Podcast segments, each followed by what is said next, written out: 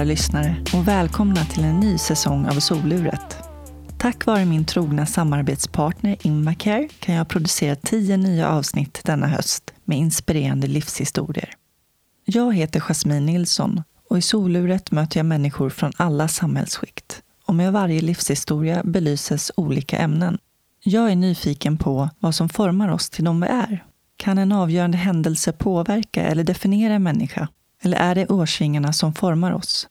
Hur påverkar miljöer och människor oss? Hur påverkas våra vägval av våra förutsättningar? Här kommer lite kuriosa om solur. Ett solur är ett mätinstrument för att mäta tid utifrån hur solen förflyttar sig under dagen.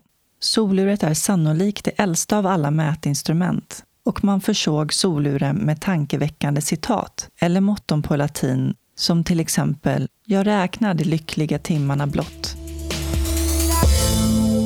Dagens intervju spelades in i Dieselverkstaden i Stockholm. Idag får ni möta Daniel Ekmark. Daniel är utbildad lärare med specialpedagogik som inriktning. Efter att ha pluggat genusvetenskap fick Daniel nya insikter som han idag använder i sin undervisning. Daniel upplever själv att han inte passar in i den rådande mansnormen och vill slå hål på normer som delar in människor i fack. Här kommer Daniel. Nu kör vi! Ja, vad kul. Välkommen till soluret Daniel. Tack så mycket. Hur är läget med dig? Men det är bra. Det är bra. Jag eh, har sommarlov, så det är väldigt skönt. Härligt. Ja, Du är ju lärare, så ja precis. du har ju ganska långt sommarlov. Då, Ja, sju och en halv veckor. eller? Wow. Men det brukar gå ganska fort för att man, eh, man hinner göra så mycket. Ja. Man hinner koppla av också. Det är viktigt för att man ska orka med. Du har ju ett Instagramkonto Mm. som heter Herr Fröken. Herrfröken, ja. Där du lyfter frågorna kring genusperspektiv och Mm. utifrån din roll som lärare. Och jättebra och inspirerande konto som Tack. jag tycker att alla ska följa så att man får på sig de där genusglasögonen Tack. som jag tror att alla behöver. Ja. faktiskt. Berätta varför du kände att du ville starta det. Ja, men alltså egentligen så börjar det kanske liksom, varför jag intresserar mig för genus är väl mest för att jag kanske känner att den här machonormerna och machokulturen inte passar mig. Jag är inte alltid där och jag tycker inte att man ska värdesätta ett skitbeteende. Eh, och någonstans börjar väl där att jag kanske inte, alltså jag själv kanske är väldigt svårt att visa känslor och det beror ju på mansnormer och hur en man bör vara. Och det kan jag tycka är ganska jobbigt. Och det är väl där liksom genustanken började och just det här att allas lika värde, det är liksom något som genomsyrar mig. Jag tycker att alla är lika mycket värda och jag tycker att det är fruktansvärt att det finns människor som inte tycker det. Där började det väl brinna. Och när jag började jobba i skolan så blev det ju verkligen ett tillfälle att påverka tidigt. Varför jag startade Herrfröken var för att jag pluggade genusvetenskap för ett år sedan ungefär. Och eh, då träffade jag en kvinna där som heter Camilla och hon, hon var så fantastisk. Hon är så, här, så extremt engagerad. Och hennes dotter skulle börja i förskoleklass. Och hon var så frustrerad över vad dålig liksom, genusanalys alla har. Hur man bemöter pojkar och flickor. Och, och jag kände väl lite samma sak, att skolan saknar det. Av den erfarenheten jag hade av att jobba i skolan. Det står i läroplanen att man ska motverka traditionella könsmönster. Men hur gör man det i praktiken? Alltså oftast den liksom kunskap som finns i skolan är så begränsad. Alltså det, det kan vara till exempel att man tänker att man är genusmedveten för att man blandar pojkar och flickor. Eller att man sätter dem varannan pojke, varannan flicka i samlingar. Eller när man ska gå i led så får de stå pojke, flicka, pojke, flicka. Och det är inte det genus handlar om för mig. Vad handlar det om för dig? Ja, genus handlar ju om, alltså genus är ju liksom hur vi socialt konstruerar kön. Och det är ju någonting som förändligt. Alltså hur vi gör man och hur vi gör kvinna. Med genus tänker jag att man får vara manlig man, man får vara kvinnlig kvinna. Men bara för att du är kvinna så är du inte bara på ett sätt. Eller bara för att du är man så är du på ett sätt. Utan det finns tusen miljarder sätt att vara man på. Det är det genus är för mig, att vidga de här äh, normerna. Vad betyder att vara man? Vad betyder att vara kvinna? Och det är det som jag tycker vi behöver göra i skolan. Mer liksom öppna upp för att du får vara precis som du vill. Trots att du är kille eller tjej. Eller att du kanske till och med är osäker i din könsidentitet. Vilket gör också extra viktigt att tänka på att inte kanske benämna flickor och pojkar. Så det var väl den frustrationen som jag kände och kunskapen saknades i skolan. Att de flesta också som jobbar i skolan är väldigt privilegierade.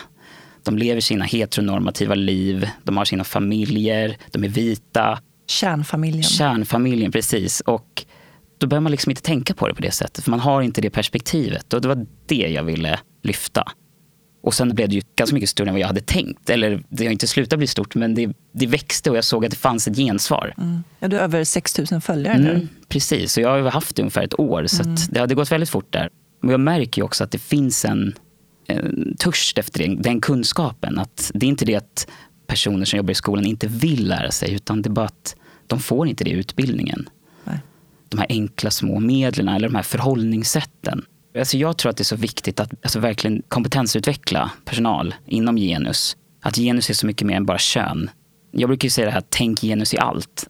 Alltså allting från det att hur du pratar, vad du använder för litteratur i liksom undervisningen eller hur ofta barnen får svara i, liksom i en lektionssituation eller hur du delar in dem i grupper. Att allting är så superviktigt. Mm. Alla de här små delarna och de här förhållningssätten, hur du väljer att ditt förhållningssätt till barnen tror jag smittar jättemycket och att, att man verkligen tror på barnen också oavsett vem det är eller hur, det, alltså hur de fungerar så, så vet de alltid att du finns där och att du tror på dem. För relation är liksom A och O i läraryrket. Du skapar ju också en massa spännande och bra material ja. som du har på din drive, mm. som alla får tillgång till. Ja, precis. Ja. Och det är också en jätterolig grej som har blivit, jag är ganska ny i den här grejen, det är som så här teach influencers. Okay. Det har blivit jättestort. Så att det finns några stora konton som, som brukar så dela med sig och att det har blivit en, som, en delarkultur på Instagram. Förut har lärare varit kanske lite mer så här, nej det här är mitt, du får göra ditt. Men ah, nu har liksom okay. man öppnat upp och blivit ah. som ett, det blir som ett kollegialt lärande ah. tillsammans. Ja, så att då startade jag upp det här för ungefär ett år sedan. Där jag försöker göra sånt material som egentligen kanske redan finns men som har den här äh, genustouchen på sig. Som äh, tar upp de här ämnena som man kanske inte brukar ta upp. Eller som kanske inte brukar komma upp i de här olika litteraturen vi läser eller barnböckerna eller så. Hur länge har du jobbat som lärare nu? Ja, det är fem år nu. Mm. Så nu kanske man borde vara van, så här, men det känns så här, nästan lite så här, när man går till jobbet att shit, är det någon som ska komma på mig här nu? Att jag bara, för det, det är så häftigt på något sätt att säga att man är lärare. Ja, det är ju verkligen respekt. Ja, men verkligen. Och det känns så stort på något sätt. Och därför kan jag känna så här, jag kan kolla runt, så här, är det någon som kommer komma på mig här snart? Att jag, bara, jag vet inte vad jag håller på med, men, men det gör man ju tydligen. Ja, nej, det är ett fantastiskt roligt yrke och mm. krävande men väldigt roligt. Min mamma var lärare i många, många år. Och jag såg att hon var ju så engagerad socialt också. Så att det blev ju väldigt mycket påfrestande många gånger just för att hon var så engagerad i sina elever. Är det svårt att liksom sätta den gränsen där? Ja, alltså jag tycker att det blir lättare och lättare ju längre, ju längre man jobbar. Men det är ju fortfarande det här att du har alltid med dig jobbet hem. Du är ju aldrig ledig egentligen. För att, förutom nu på sommaren, då kan man släppa det ganska bra. Men annars så tänker man ju alltid så här, hur hade jag kunnat sagt det där? Eller oj, hur tolkade den där föräldern det där? Eller oj, hur ska jag liksom lösa den här situationen? De här barnen är i bråk. Hur ska jag liksom få dem att börja umgås eller respektera varandra? Det är ju ständigt liksom hur man... Det är ju så jag jobbar med människor. Och det är det som är så kul ena dagen är inte den andra lik. Nej, jag förstår det. Jättekul och spännande. Jag känner att de lärare som jag har haft i mitt liv har ju betytt väldigt mycket för mig och har haft väldigt stor påverkan på olika mm. sätt. Kan det kännas lite läskigt ibland ja. att man liksom verkligen har, man har makt att påverka ett barn som lärare? Ja, jo men det kan jag tycka känns, det känns stort. Ja. Det, känns, det känns häftigt, stort och lite läskigt. Mm. Att nu är jag ju låg och mellanstadielärare så att nu till hösten kommer jag en årskurs ett och jag ska ju följa dem till årskurs tre då i tanken.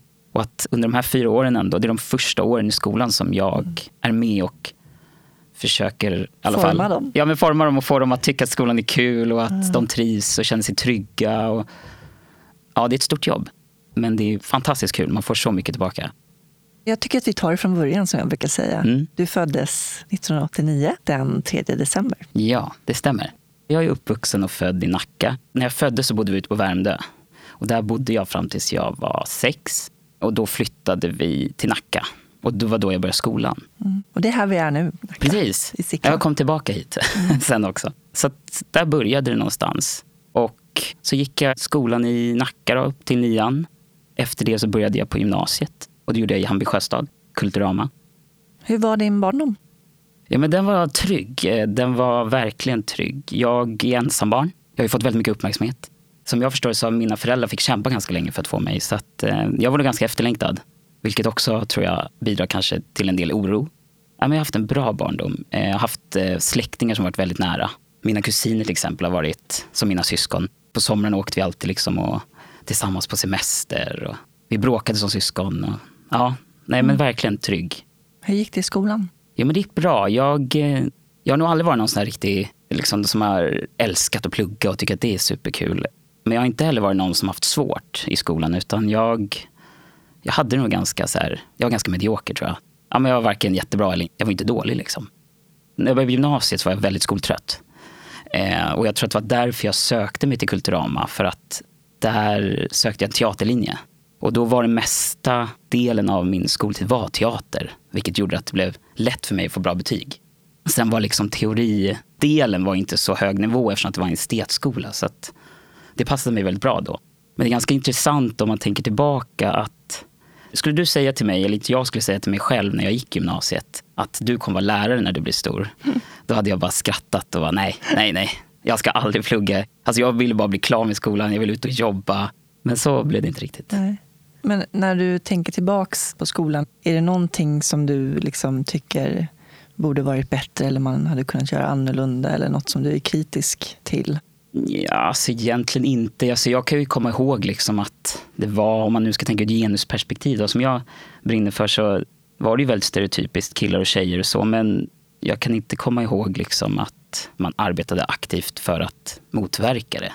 Tror du att det kommer från barndomen, att du redan då började reflektera kring det? Eller? Ja, ett minne jag har liksom just från det, om man ska tänka genus så när jag var liten så ett tydligt sånt var ju liksom att jag hade långt hår när jag började ettan. Som min mamma har jätteångest över nu då, men att hon klippte mig då innan. Så första dagen i ettan så gick jag liksom med händerna på huvudet liksom, och täckte för att jag trivdes inte med det. Men jag hade långt hår igen sen tror jag, för att vi hade sån här klasshandboll. Och det är också ett tydligt tecken på ja, men könsnormer, könsroller. Att då var vi liksom, vi var en, I vår klass var ett lag och vi skulle spela handboll, vi skulle möta andra lag och så skulle man vara lika många pojkar och flickor på plan. Och jag hade långt hår. Och de, var, de liksom sa så här, nej men nu, har ni, nu är det något som är tokigt här, ni har en tjej för mycket.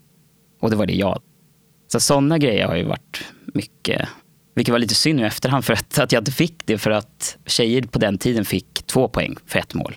Och vi hade en handbollstjej i vårt lag så vi vann ju alltid för att hon fick alltid dubbelt så mycket poäng. Och det är ju också så här, en skev syn kanske på flickor och pojkar i den mm. åldern. Vi var inte så gamla, vi gick mellanstadiet.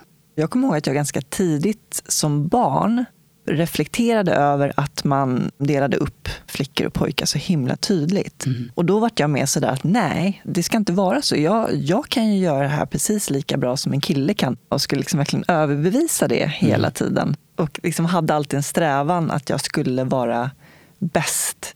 Och väldigt så prestationsinriktad. Då tänkte jag på de här grejerna som liksom tjejarmhävningar, tjejkast tjejracketet när man spelade brännboll, mm. platta, det var ju liksom tjejträt. Ja, alltså så var det absolut. Och det är ju det, är liksom det yttersta av nedvärderande på något sätt. För att allting som förknippades, så som du säger, med tjejrack och tjejkast var ju liksom typ det sämre. Mm. Och det är bara det där kan jag känna liksom att, att man tyckte att det var okej. Okay. Alltså, det är ju hemskt. Och det där är ju också en grej med könsroller och könsnormer. Att allting som är manligt kodat är ju coolt och allt som är kvinnligt kodat är ju lite så mm. gulligt eller lite töntigt. Mm. Och är du en kvinna då som gör manligt kodade saker, då blir du cool. Men är du en kille som gör kvinnligt kodade saker, då blir du tönt. Eller, eller bög eller vad det blir mm. kallad.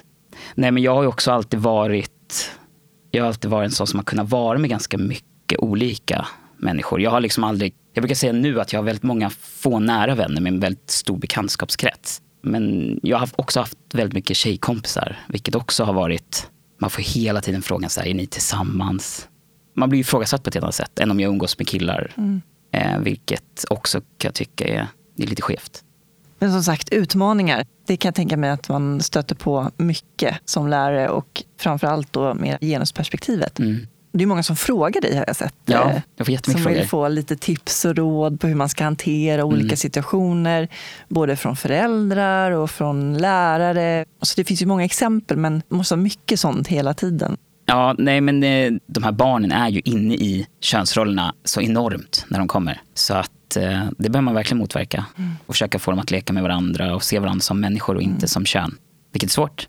Skulle man ta kort på en klass, då behöver man inte se ansiktena. Skulle varannan vara blå, rosa, blå, rosa. Och sen finns det alltid någon som sticker ut lite och då brukar det alltid vara någon förälder som är väldigt genusmedveten eller så här, som tänker på det väldigt mycket och försöker lyfta det. De bryr sig inte och det är det jag vill komma åt. För att det påverkar ju deras barn och det påverkar, ja. det begränsar deras barn så till en viss norm. Men sen så hjälper ju inte klädföretag och leksaksföretag till heller. Utan där är det ju, jag kan knappt gå in i en sån längre.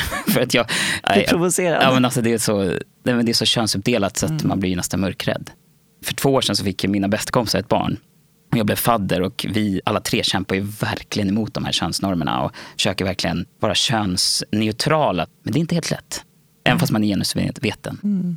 Ja, men det är de här inbyggda strukturerna som är så otroligt djupt rotade. Ja, jättesvårt. Både föräldrar och liksom samhället i stort verkligen vill ha de här facken. Ja, och sen vill ju föräldrarna vill ju inte något elakt tror jag. De vill, ju, de vill ju väl liksom. Och det är också det här, jag är ganska kritisk till sådana här liksom baby showers. Eller baby reveal parties. Liksom. Mm. För att där får ju inte ens barnen en chans.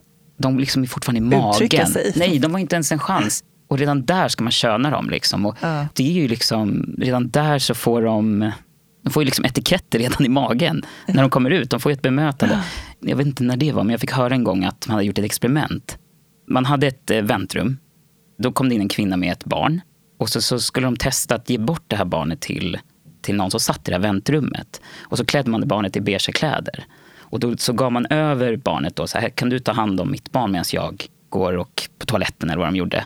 Och då visade det sig att alltså man såg så tydligt att människor de hade så svårt att bemöta det här barnet för de visste inte om det var en flicka eller pojke.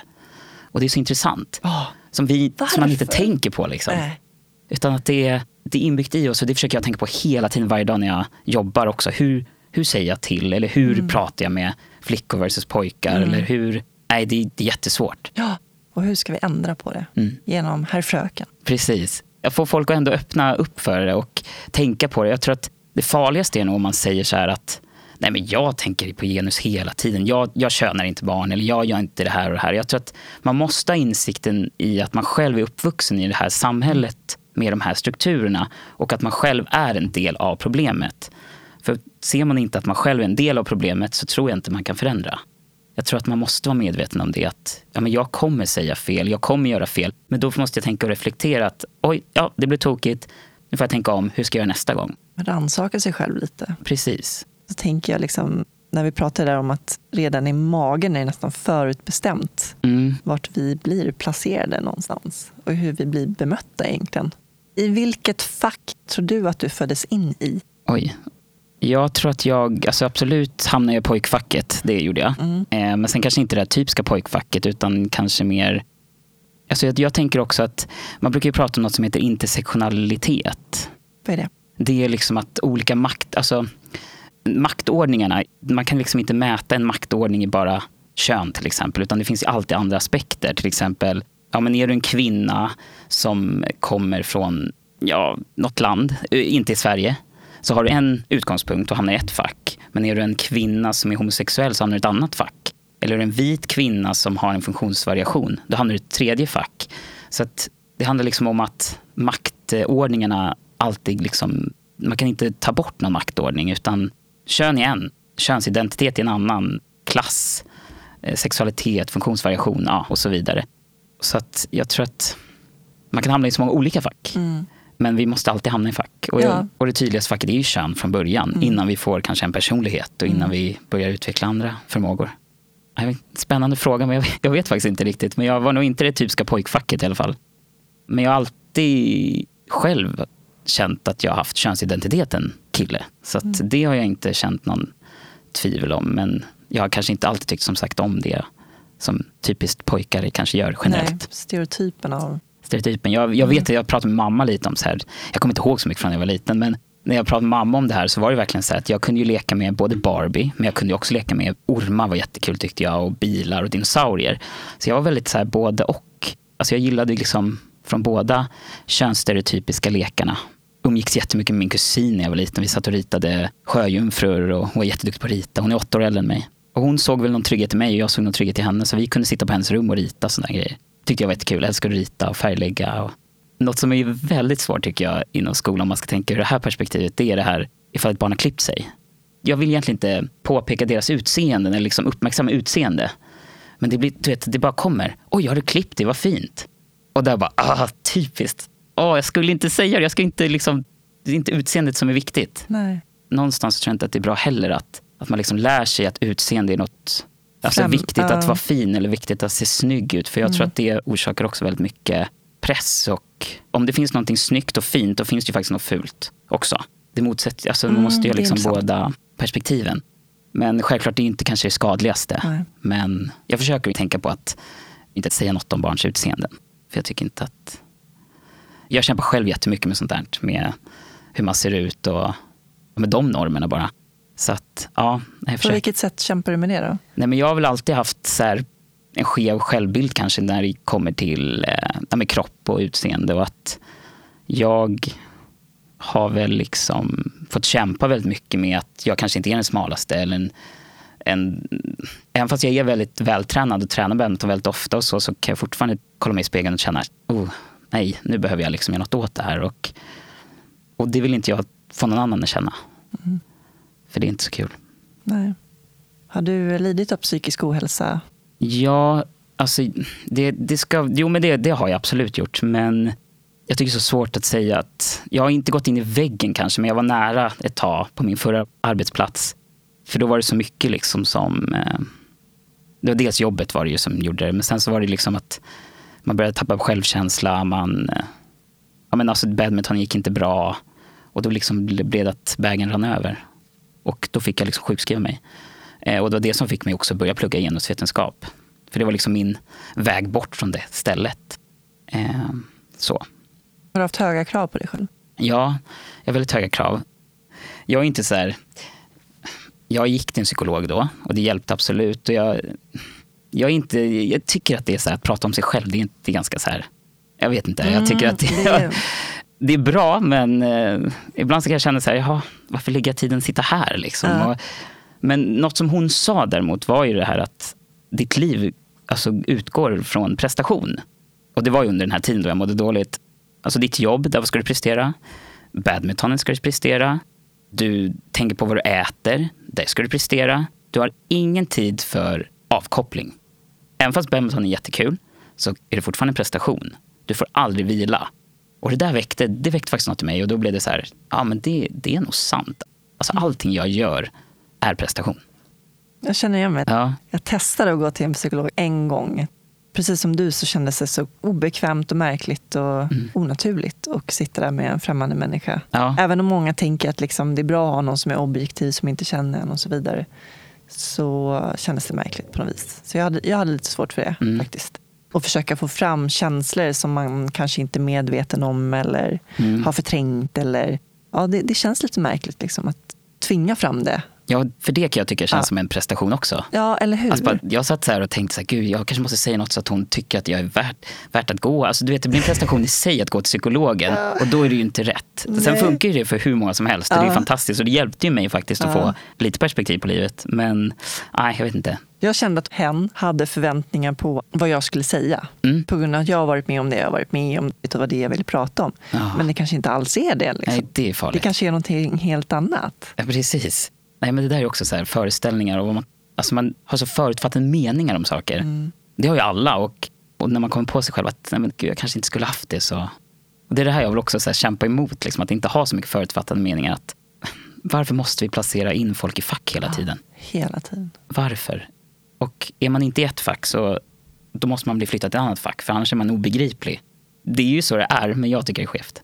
Hur förhåller du dig till prestationer idag? Jo, men jag tycker att jag har hittat ett bra... Jag känner av direkt nu liksom när, jag, när det blir för mycket. Då vet jag exakt att nu behöver jag trappa ner, jag behöver tänka på ett annat sätt. Jag behöver ja, men ta det lugnt. Då, då kanske jag tackar nej lite oftare. Jag var inte så bra på att säga nej. Jag var en väldigt så här, gör jag inte det själv så blir det inte gjort. Och den mentaliteten har jag verkligen backat från lite. Att Jag litar mer på att andra Alltså, det är inte bara jag som kan göra saker, utan det finns faktiskt andra som kan göra det också. Det kanske inte blir som jag har tänkt mig, men det blir gjort. Och att man litar på det och att man lägger över också. Det har lite med den här kontrollen att göra, tänker jag, i mig. Men det har jag blivit bättre på och jag känner så fort jag känner att det blir för mycket, att jag börjar bli liksom trött och börjar känna mig lite yr och sådär så då brukar jag liksom ta ner på tempot så går det över ganska fort.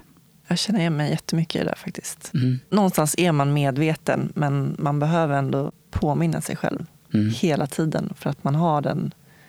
Det är ju en driv också, Ja. prestation. Det är ju en drivkraft Verkligen. som ändå har tagit en ganska långt. Ja, verkligen. Och Det är jag glad för att jag har. Mm. Jag är ju en sån här som alltid vill liksom någonting mer. Jag vill, nu vill jag göra det här, nu vill jag göra det Mm. här. Jag vill ha nya mål. Kan få lite små panik när jag mär- alltså, Människor får vara precis som de vill, men det här med att folk som nöjer sig, det har jag, det har jag svårt att förstå. Eh, Jag respekterar det och jag liksom accepterar det, men jag har själv svårt att förstå att man kan nöja sig. Utan jag vill liksom, nu vill jag göra det här, eller nu måste jag göra det här. Och det är både en väldig styrka, men kan vara också en svaghet då det kan bli för mycket. Nu sitter jag med min samarbetspartner Invacare och framför mig har jag Veronica. Hej! Hej, hur är det med dig? Det är jättebra, tack. Det har varit en bra sommar. Härligt. Hur känns, eh, jag tror sist när vi spelade in, då var du ny på Invacare. Ja, precis. Jo, men jag känner mig nog fortfarande ny. Men jag har nog fått lite mer erfarenhet redan nu, tycker jag. Berätta vad du gör för någonting här. Jag jobbar med marknadsföring, försöker samordna event, våra olika produktlanseringar. Jag jobbar tillsammans med både säljare och produktchefer över hela landet. Och vad har ni på agendan här framöver? Närmast nu i tiden så är det Hjälpmedelsdagen som är eh, inlagd som en temadag den 23 september varje år. Och eh, det började 2016. Hjälpmedelsdagen har en bas i att en av sju personer behöver hjälpmedel. Och varför vill man ha en hjälpmedelsdag? För att man vill att fler personer ska ha en möjlighet att lära sig mer om fler hjälpmedel, kanske än det man använder själv. Och bli ju mer självständig. Ja, men det kan jag tänka mig att det finns många hjälpmedel där ute som man inte vet om finns. Ja, och Invacares utbud täcker ju egentligen 24 timmar om dygnet. Jobbar man med att förskriva rullstolar till exempel, så kanske man inte tänker att det även finns hygienprodukter som samma brukare kan behöva. Precis. Berätta mer om hjälpmedelsdagen. Ja, det kommer att bli den 23 september då. Och i år kommer vi att vara omkring 80 personer i våra lokaler. Tillsammans med två stycken föreläsare. Jasmin då bland annat. Japp. Och Mikael Andersson.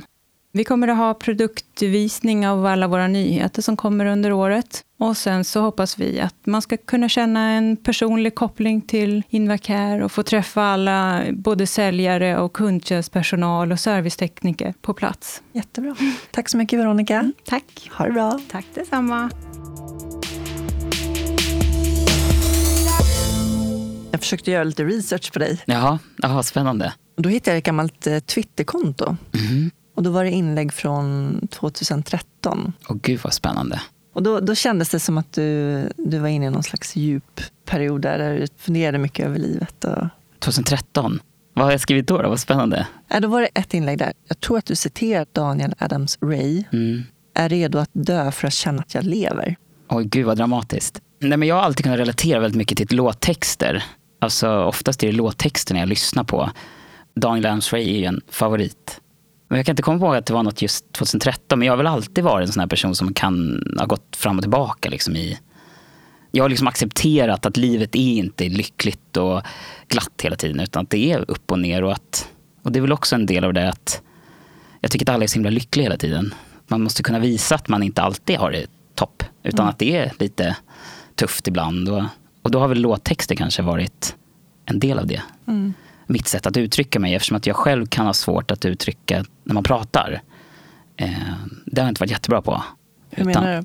Nej, men alltså så här, börja prata med mina närmsta om att jag mår dåligt eller så. Det kanske inte varit min styrka. Nej. Utan då har det kanske varit sådär. Eller Instagram-inlägg eller så. Men jag kom knappt ihåg att jag hade Twitter. Gud. Det ligger kvar Ja, där. vad spännande. Jag trodde jag hade tagit bort det. Men eh, det var ju en fin textrad. Jättefin. Den var djup. Ändå. Är redo att dö för att känna att jag lever. Ja, ja men just det. Det kanske har lite också med det jag pratade om innan, det här med motsättningar. Att, jag tänker så här, har du aldrig varit riktigt ledsen så vet du inte hur det är att vara riktigt glad. Exakt. Eller har du aldrig liksom upplevt sorg så vet du kanske inte vad lycka är heller. Liksom att, och att det är en berg och Det är inte det ena eller det andra. Nej. Och det accepterade jag väl också här för några år sedan. Att lycka är inte något som är bestående. Att man, alltså, vad är lycka och vad är att vara lycklig egentligen? Är det att man hela tiden är glad och springer runt på rosa moln? Nej. Lycka är att jag kan vinna en tävling. Lycka kan vara att Som nu att jag får eh, hålla på med herrfröken och få ut någonting av det. Lycka är när jag ser barn lyckas med att utvecklas. Alltså att det kan vara de här små delarna. Det inte bara behöver vara alltså ett konstant lycka. Liksom. Det tror Nej. inte jag finns eller existerar. Nej, jag tror inte heller det. Och precis som du säger, att man måste ju, någonstans måste man ju upplevt sorg och svåra perioder för att kunna uppskatta Mm. lyckan och de små sakerna i tillvaron också. Ja. Och så tänker jag också att lycka för mig är säkert en sak och lycka för någon annan är något helt annat. Mm. Fast samhället säger till oss att lycka är att du ska vara framgångsrik, du ska vara smal, du ska vara snygg, Mm. du ska ha mycket pengar. Ja, jag tror att lycka är så mycket mer än det. Mm. Och det, det är ju också det här med normer sånt tycker jag är så knasigt att vi har ett ideal som vi ska liksom nå upp till, som man vill nå upp till. Men det är egentligen ingen som når upp till idealet. Det är ett ideal som inte ens finns. Och det är också så här, varför strävar vi efter det? Alltså, det får mig frustrerad. ja, Ditt senaste inlägg där som handlade om förebilder. mm, Där har du ju skrivit, som jag tyckte var en intressant reflektion, att det är ju mer vanligt att kvinnor har både manliga och kvinnliga förebilder medan män oftast har manliga och inte kanske kvinnliga förebilder precis. i samma utsträckning. Alltså jag tror att det har ju blivit mycket bättre också. Men jag tror att just den känsligaste frågan kanske inom förebilder är nog kön. Att det är så laddat på något sätt, kön. Vilket är också helt galet egentligen. För att så som vi fick lära oss på min utbildning var ju liksom att det är större skillnad inom gruppen män, alltså på individer, och gruppen kvinnor än vad det är skillnad mellan kvinnor och män. Så att det är så viktigt med förebilder. Jag tror man kan ha olika sorters förebilder. Jag tänker till exempel när jag lyssnade på dig i Framgångspodden. Då fick jag ett sånt hopp på något sätt. Att jag kände så här, du har varit med om en egentligen fruktansvärd grej. Och, men då kände jag ändå hopp, så här, skulle jag vara med om något liknande så det finns ju hopp. Liksom, och det, finns, det behöver inte gå åt helvete, det behöver inte bli dåligt. Det blir på ett annat sätt. Ja. Så jag tror att alltså, förebilder av alla olika slag är superviktigt. Och sen är det väl liksom hur mottaglig man är för att ta till sig olika förebilder. Precis, hur öppen man är. Ja, och hur nyfiken och öppen man är för det, kanske det nya. För oftast upplever jag också att man är lite... Alltså det man inte vet så mycket om, det tycker man är lite obehagligt och lite Mm. läskigt. Och det är väl där hat föds, tänker jag. Exakt. Okunskap. Därför är den här podden så viktig. Ja, det är Ja. ju det, eller Ja, hur? verkligen. Vad har du för eh, förebilder? Alltså min största förebild är min mamma. Hon är fantastisk. Hon har fantastisk energi, men hon, alltså hon började på sitt jobb som, det var hennes första jobb som sommarjobb liksom. Och sen jobbade hon sig upp. Hon har säkert fått slåss väldigt mycket bara för att hon är kvinna. I musikbranschen jobbar hon. Okej. Hon började, det var Stickan Andersson som eh, gav henne hennes första jobb. Och så har hon jobbat sig upp och eh, för något år sedan så blev hon Sveriges mäktigaste kvinna i musikbranschen. Wow, Så att, eh, det, coolt. Grattis mamma. ja verkligen, hon är svincool. Det är min största förebild. Det måste varit inspirerande. Verkligen, någon som tar mycket plats. Och... Men jag, jag har ganska mycket förebilder. Speciellt nu tycker jag också, det som är så härligt med det här med Instagram. Att det finns så många man kan följa och så många som man kan se upp till. Eh, visst, alltså sociala medier är både positivt och negativt. Men ur den synvinkeln tycker jag att det är väldigt positivt. Mm. Du kan ju verkligen välja vilka du följer. Du behöver ju inte följa de som du mår dåligt av. Nej, precis. Eller de som kanske inte alltid ger den bästa bilden av verkligheten. Men Stina Wolter är väl en, ja, hon är fantastisk. Hon är grym. Verkligen. Ja, Mia Skäringer, Linnea Claesson, Danny Lam. Ja, nej, det finns massor att välja på. Är du feminist? Ja, absolut. Eh, Jag tycker det är jättekonstigt om man säger att man inte är det. För att alltså, man vill väl att alla ska vara lika mycket värda. Ja. Och det så ser det inte ut idag. Nej, det är bara korkat att säga att man inte är det. Så blir man så provocerad om man säger så här, jämställdist. Eller jag är humanist. Ja, fast nej. Nej, lägg bara ner. För det där är också så här, det är bara ett, det är ett ord. Att man ser att kvinnor är underordnade män och att man vill göra något åt det. Och det är det som är feminism. Och att man inte liksom sympatiserar med det, det är ju bara knäppt. Det handlar ju om mänskliga Mm. rättigheter. Mm. För allas lika värde. Absolut. Sen så tycker jag kanske inte att jag som man kan ta den kampen. Jag kan stödja kampen och lyfta bra kvinnliga förebilder som driver kampen. Men jag tänker att jag kan inte ta det utrymmet från de som faktiskt kämpar för sin egen rätt och mänskliga rättigheter. Så att det tycker jag är ganska viktigt också. Att man, man måste lyfta och lyssna på de som faktiskt lever i de här förtrycken. Inte ta deras kamp, utan att man lyfter deras kamp och lyfter deras exempel. För att jag kommer aldrig kunna förstå hur det är att leva som kvinna. Har du någonsin känt dig förminskad på något vis? Jag kan väl känna, det här låter ju också kanske jättekonstigt, men jag är inte den här typiska lågstadieläraren. Jag kan ju känna att jag kanske får bevisa så mycket mer som ung kille i lågstadiet än vad kanske en medelålders kvinna behöver. För att man har förtroende för en medelålders kvinna i mm. lågstadiet. Det här är inte ett problem, men på det sättet kan jag förstå den kampen som man för alltså kvinnor på arbetsmarknaden stort att de alltid måste kämpa lite mer för att bevisa att de mm. faktiskt är där av en anledning. Varför de... tror du att det är så som lärare? Men jag tror att man har en norm och det är liksom vanligast. Liksom generellt så är det kvinnor som jobbar ju lägre ålder det är på barnen så är det oftast kvinnor som jobbar. Och, och speciellt också att eftersom att jag är ung och där kommer ju också det här intersektionella perspektivet att där har vi ålder också. Vilket gör att hade jag varit man och 45-50 så hade jag säkert fått kanske mer respekt än om jag nu som jag var när jag började 25.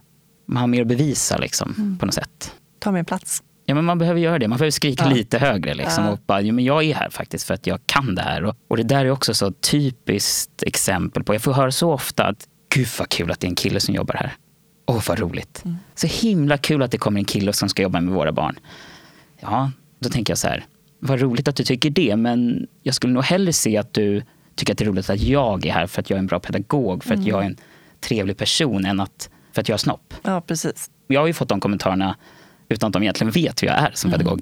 Då när jag läste om genusvetenskap på Wikipedia mm. så snubblade jag över det här med funktionalitet. Mm. Och jag ska citera vad det stod där. Då står det Funktionalitet kan användas för att beskriva historiska, sociala, kulturella, materiella aspekter av våra kroppar och dess funktioner. Precis som till exempel begreppet genus är funktionalitet ett begrepp som beskriver något som görs snarare än något som en person har eller är. Mm. Och det tycker jag är så himla bra. För att jag är inte min funktionalitet, jag är Nej. inte mitt kön. Nej. Alltså det finns ju så många aspekter liksom, som är så viktigt att lyfta fram. Absolut. Det har ju också mycket med så här vilken tid vi lever i. För jag brukar så tänka liksom att jag jobbar mycket med barn med funktionsvariationer och då brukar det oftast vara neuropsykiatriska funktionsnedsättningar. Och då tänker jag personer med autism. Om man tänker tillbaka liksom, när vi skapades och liksom, vi skulle leva på savannen och vi skulle klara oss liksom, ifrån kanske tigrar och sånt. Om man tänker liksom, de egenskaper som personer med autism har och de egenskaper som jag besitter idag. Vem skulle klara sig bäst i det samhället? Alltså egentligen så är det ju samhället som formar funktionsvariation och vad som inte fungerar i ett samhälle. Precis. Så att, ja, det är ju alltid vilken kontext det är i också. Ja. Liksom. Det är ju ett funktionshindrat samhälle ja, som jag lever i. Det är så bra ord. Perfekt. Det är ju verkligen det. Ja, men det, det är, är samhället som är funktionshindrat. Ja. Jag har en funktionsnedsättning, men det är inte därför jag har svårt att ta mig fram. Nej, det är ju samhället som är fel. Och även eh, synen. Det där är ju också lite så här, det är vi och dem. Det, här, det är också det att stoppa in i fack. Det där är inte riktigt vi. För det där är inte jag, det där är dem. Att vi istället för att se att det här är vi tillsammans. Mm. Att här har vi en grupp människor, vi lever tillsammans på samma jord. Men vi har olika förutsättningar, vi har olika, alltså vi ser olika ut, vi har liksom olika förmågor. Men vi lever tillsammans. Så för mig är det så svårt att förstå att folk inte kan acceptera det. Nej. Det var inte så att vi föddes till den här världen med landsgränser. Det var inte så att vi föddes till den här världen med att kvinnor ska sminka sig och eh, killar ska pumpa muskler. Utan vi föddes ju här för att leva här och vara. Mm.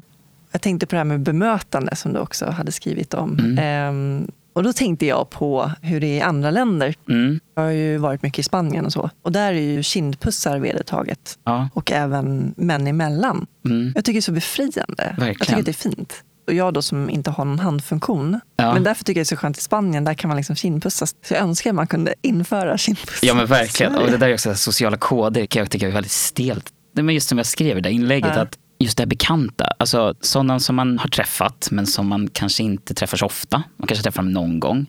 Och så ska man hälsa. Alltså det är ju något av det stelaste man kan göra. Alltså det är så stelt. Och jag blir så bekväm. Och jag vet inte, ska jag krama eller ska jag en handslag? Eller ska jag, nej, jag vet inte. Eller ska jag hälsa igen? Kommer de ens ihåg mig? Ska jag hälsa igen? Vet de vem jag är? Aj, jag blir så stel sånt där. Det är lika med kallprat, det är jag också jättesvårt för. Det blir också jättestel. Ja. Även fast jag, jag tror att jag uppfattas som en social och väldigt så öppen person så kan jag ändå tycka att kallprat det brukar vara ganska stelt. Mm. Alltså. Och speciellt när inte kemin stämmer, så här, mm. personkemin riktigt. Man känner så här, nej vi, vi når inte riktigt varandra. Nej. Då känner jag att, oh, ja då blir jag svettig. Jättesvettig. Ja, men jag brukar oftast fråga om de vill ha en kram ändå. Ja. Sen kanske det är också så här att de kanske inte kan säga nej om man är nej. bekant. Men jag, nej, det där är svårt. Nej, kindpuss, jag tycker vi inför det här också. Eller hur? Ja. Jag tycker det är fint. Faktiskt. Men jag undrar om man ska tycka att det var så fint om man började gå runt och kindpussa utan att de var med på det. Alltså om man så bryter normen. Exakt. Och bara, jag går fram och, ja, precis. Att jag går fram och kindpussar. Jag ska Oh, träna wow. senare idag. kanske ska testa mina badmintonkollegor. Gå fram och kindpussa dem. Ja, precis. Jätteintressant. Kul experiment. Vad innebär det för dig att vara människa? Jag tror att för mig att vara människa det är att man ska kunna få visa hela sitt register. Att man har sina styrkor, man har sina svagheter. Men man, man är så mycket mer än bara kön. Men, eller att man, man är som en palett, tänker jag. Att man, man har så många olika kvaliteter och tillkortakommanden. Och vi blir så himla begränsade idag i vårt samhälle med alla normer och så. Att, och vi lever ju inte så länge här på den här jorden. Och då önskar jag liksom att man kunde få leva ut alla dem. Man har säkert massa kvaliteter som man inte får fram bara för att man är begränsad. Tror du på ett liv efter detta? Det är så intressant att du ställer den frågan nu. För att jag har alltid varit så här, du vet, jag tror inte på någonting. Man dör, man försvinner. Men typ på senaste tid så har jag börjat fundera på vad som händer efter döden. Och nu kommer jag inte, det var någon podd jag lyssnade på. Undrar om det inte var nu i Sommar i P1. Jag fick i alla fall höra att det var någon som sa att eh, energier är ju omförvandlingsbart. Alltså att en energi förändras till en annan energi. Och då tänker jag att vi är energi. Då borde vi också omvandlas till en annan energi. Vad det nu blir för energi. Det kan ju vara att vi blir gödsel till en blomma som växer och som dör och sen blir en ny blomma eller träd. Eller att jag tror att vi, det tar nog inte ett slut. Det är fint. Att vi förvandlas. Energin förvandlas till någonting annat. Och det känns hoppfullt. Verkligen, för det är ju ganska deprimerande att tänka att det bara är svart sen. Ja. Och vår kultur är ju väldigt så att man är väldigt rädd för döden. Och, man, och jag vill inte vara det. Eh, jag tror att ja, det blir nog bra oavsett. Det tror jag. ja, jag tror det. Det blir nog bra. Vad betyder frihet för dig? Ja, frihet för mig är ju att man ska få vara den man är. Just det här att vara fri från normer till exempel. En norm till exempel som jag kan känna så att jag som nu fyller 30 snart börjar närma mig det här att nu ska man skaffa familj. Säger jag att jag inte vill ha barn, då blir man ifrågasatt. Det är en norm tänker jag. Eller att, att jag inte ska känna ångest över att jag stoppar i mig en chipspåse på fredagen. För att samhället säger till mig att jag är ful om jag är tjock. Jag vill komma bort från det. Jag tror att man behöver slå sig fri från det. Det är ju svårare än vad man tror. För att man vill ju någonstans skita i alla normer. Och att köra sin egen väg, vilket många av de här stora Instagram-kontona gör. Men det är svårt, tycker jag. Och det skulle vara frihet för mig. Frihet att kunna välja vem man vill vara, vad man vill göra och hur man vill göra det. Det är viktigt. Och just det att inte bli inplacerad i fack. Jag vill leva i ett facklöst samhälle. Ja. det var roligt. Ja. Jag ser att du har på baksidan av mobilen No more facts to give. ja, jag var på Mia Skäringer. Det var fantastiskt. Jag ska gå på den med min syrra. Alltså så bra. När grät du senast? nu när Sommar i P1 började så lyssnade jag på Stina Wolters Sommar i P1. Och det var länge sedan jag grät så mycket. Mm. Det var så fantastiskt berörande. Men hoppfullt, men ändå väldigt sorgset. Och då grät jag jättemycket. Det behöver man lyssna på. Det handlade om döden. Jag älskar att prata om döden. Eller älskar att prata om döden, men Ja, det är väldigt viktigt att prata om döden. Sen inte, jag har inte jättemycket död omkring mig, har jag inte haft. Vilket jag kan tycka att det är lite obehagligt. Jag tror vi behöver prata om det för att det inte ska bli obehagligt. Det är det enda vi vet i våra liv, precis. att vi ska dö. Så det borde vara mer naturligt i våra, våra liv. Det jag hade tänkt säga innan jag sa att Stina Wolter, det var just det här med Aviciis nya skiva kom. Då grät jag. För att Avicii, dels var han lika gammal som mig. Och sen det här med psykisk ohälsa kunde jag liksom relatera till väldigt mycket. Och, och jag är liksom uppvuxen med hans musik. Det var verkligen ett traumatiskt när han dog för mig. Och nu när hans nya skiva kom så blev det också så påtagligt liksom att shit, livet är sårbart. På vilket sätt kände du att du kunde relatera då till hans musik? Jag har ju själv mått dåligt. Jag har väl aldrig känt liksom att jag vill ta livet av mig. Nej. Men däremot har jag ju känt den här känslan att alltså, allt känns meningslöst. Jag tycker allt är tråkigt. Det är ingenting som är kul. Jag tyckte inte ens badminton var roligt. Varför? Jag tyckte ingenting var kul. Och den känslan kan jag ändå relatera till. att men Just det här att jag kan förstå att folk mår så dåligt att den enda utvägen är det. Även fast jag inte var så djupt. Men jag kan relatera till den känslan. Vad gör dig arg? Eh, egoistiska och ignoranta personer gör mig extremt arg. De gör mig arg också, sådana här som är uttalat hatiska och ja, men nazister och liknande. Men det som gör mig också förbannad, det är sådana här personer som är så sjukt privilegierade. Som liksom, bara för att inte det är ett problem för dem så är det inte ett problem. Och att man inte kan känna empati och solidaritet med mm. andra människor bara för att man själv lever i en skyddad värld eller skyddad bubbla. Och, och att man inte då, när man är privilegierad, tar chansen att hjälpa de oprivilegierade. Det kan göra mig riktigt förbannad. Mm. Vad gör dig lycklig? Vi pratade lite om lycka innan. Och det som gör mig lycklig är just det här att kunna se barnen i skolan till exempel, när de lyckas. Jag har ju min bakgrund i särskolan.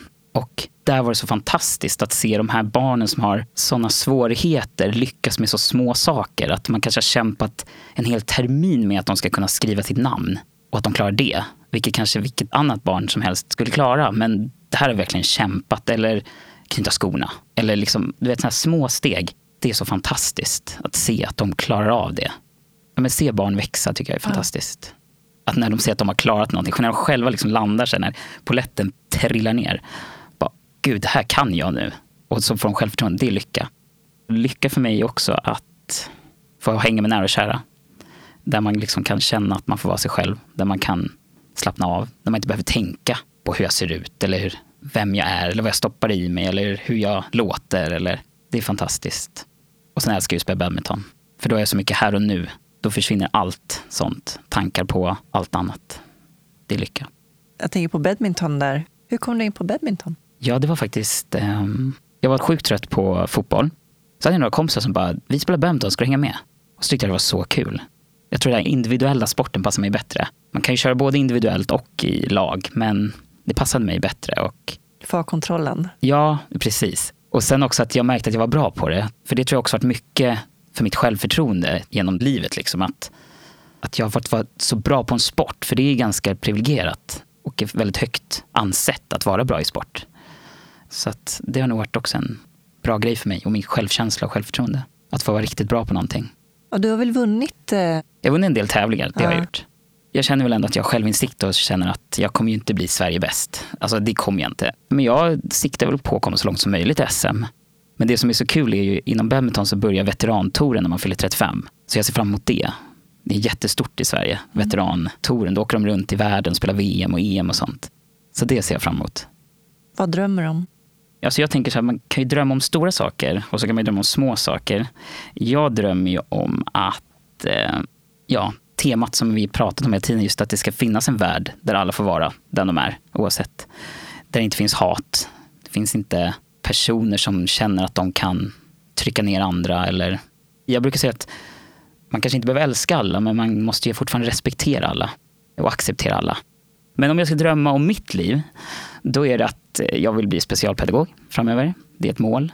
Men sen skulle jag också vilja, skulle tycka så kul att få liksom, du vet, vara sakkunnig i någonting och vara så här ute och föreläsa och sånt. Mm. Alltså kunna liksom dela med sig av den kunskapen jag har fått till andra. Kanske på lärarutbildningen eller det skulle vara kul. Har det alltid varit naturligt för dig att prata inför människor? Nej, nej, verkligen inte. Jag var den här personen du vet, som tyckte att det var jobbigt att läsa från en bok inför klass. Men jag har alltid kunnat stå på scen med teatern. Och jag tror att teatern är grunden för att jag blev lärare. För det är lite som att vara på en scen varje dag. Man ska engagera och man ska få dem liksom att lyssna, de här små liven. Så det är lite som en teater varje dag. Så att, nej, det har inte varit en självklarhet jämt. Men jag tycker det är väldigt kul när jag väl gör det. Du känner att du är i ditt element? Ja, men jag tror det. Jag har nog hittat rätt. Verkligen. Det känns som att jag är bra på det här. Det här är min grej. Jag har några antingen eller-frågor också. Okej. Okay. Kaffe eller te? Kaffe. Bok eller film?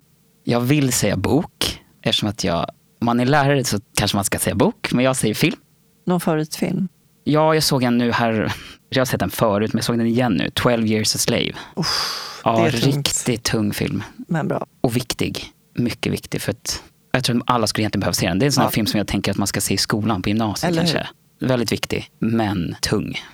Kött eller grönsaker? Grönsaker. Det är så kul att se nu när jag själv har slutat äta kött i mm. två år eller så. Äter inte kyckling eller rött kött. Hur jag påverkar alla runt om mig. Att de verkligen anpassar sig och de äter mycket mer vegetariskt och jättekul. Och det är likadant i skolan det här med när de vet att jag har det här fröken, hur de anpassar sig, hur de pratar eller, och frågar mig jättemycket. Det är jättekul också att se. Så man influerar ändå. Planering eller spontanitet? Planering. Ja, där kommer kontrollfreaket. Men jag tror att man måste vara lite planerande om man ska vara lärare faktiskt. Det är mycket planering i det yrket. Se eller höra? Se. Ljus eller mörker? Ljus. Fort eller långsamt? Fort. Lyssna eller prata? Jag kommer säga prata, för att det är det jag är bättre på. Jag behöver bli bättre på att lyssna. Jag önskar att jag... Jag är kanske inte jättedålig på att lyssna, men jag skulle själv vilja känna att jag kunde lyssna bättre, ännu bättre. Och inte prata så mycket själv kanske. jag vet inte. Ja, jag vill lyssna, men jag skulle nog säga prata om vi ska prata om idag. Mm. Tack så jättemycket Daniel för att du delade med dig av ditt liv. Tack själv. Supertrevligt. Jag har lite present till dig. Nej men sluta. Du. Jo, det har jag faktiskt. Jag har ju på min eh, Instagram gjort ett eh, citat. Ja. Här kommer det. Ja! Förebilder kommer inte med kön, de kommer med värderingar. Det är så bra. Så du ska få en sån här påse. Tack så jättemycket. du får en vit. Den ska jag bära med stolthet. Tack så Varsågod. mycket. Fint citat. Var kommer det ifrån? Har du kommit på det själv? Ja, faktiskt. Just för att jag var så trött på det här med att eh, folk blir så glada för att jag är kille. Och då kände jag så här, nej, det är inte därför ni tycker att, alltså ni vill ju ha en bra pedagog. Ni vill inte ha bara för att det är en kille. Utan ni vill ha en bra pedagog oavsett om det är en kille eller tjej. Eller allt mittemellan. Följ Herr Fröken på Instagram och låt dig inspireras av Daniels kreativitet och kloka reflektioner. Och vet ni vad? Ni är fina hur ni än vill vara och ni är värdefulla. Det är kanske lättare sagt än gjort. Men försök att slå er fria från rådande normer och fack. Frihet handlar om att få vara den man är. Soluret har en hemsida, soluretpodd.se. Där kan ni lyssna på alla intervjuer. Vill ni veta mer om mig och mina föreläsningar kan ni gå in på jasminnilsson.se. Följ gärna Solure på Facebook och Instagram. Tack till min huvudsamarbetspartner Invacare. Mer information om Invacare och deras produkter hittar ni på invacare.se.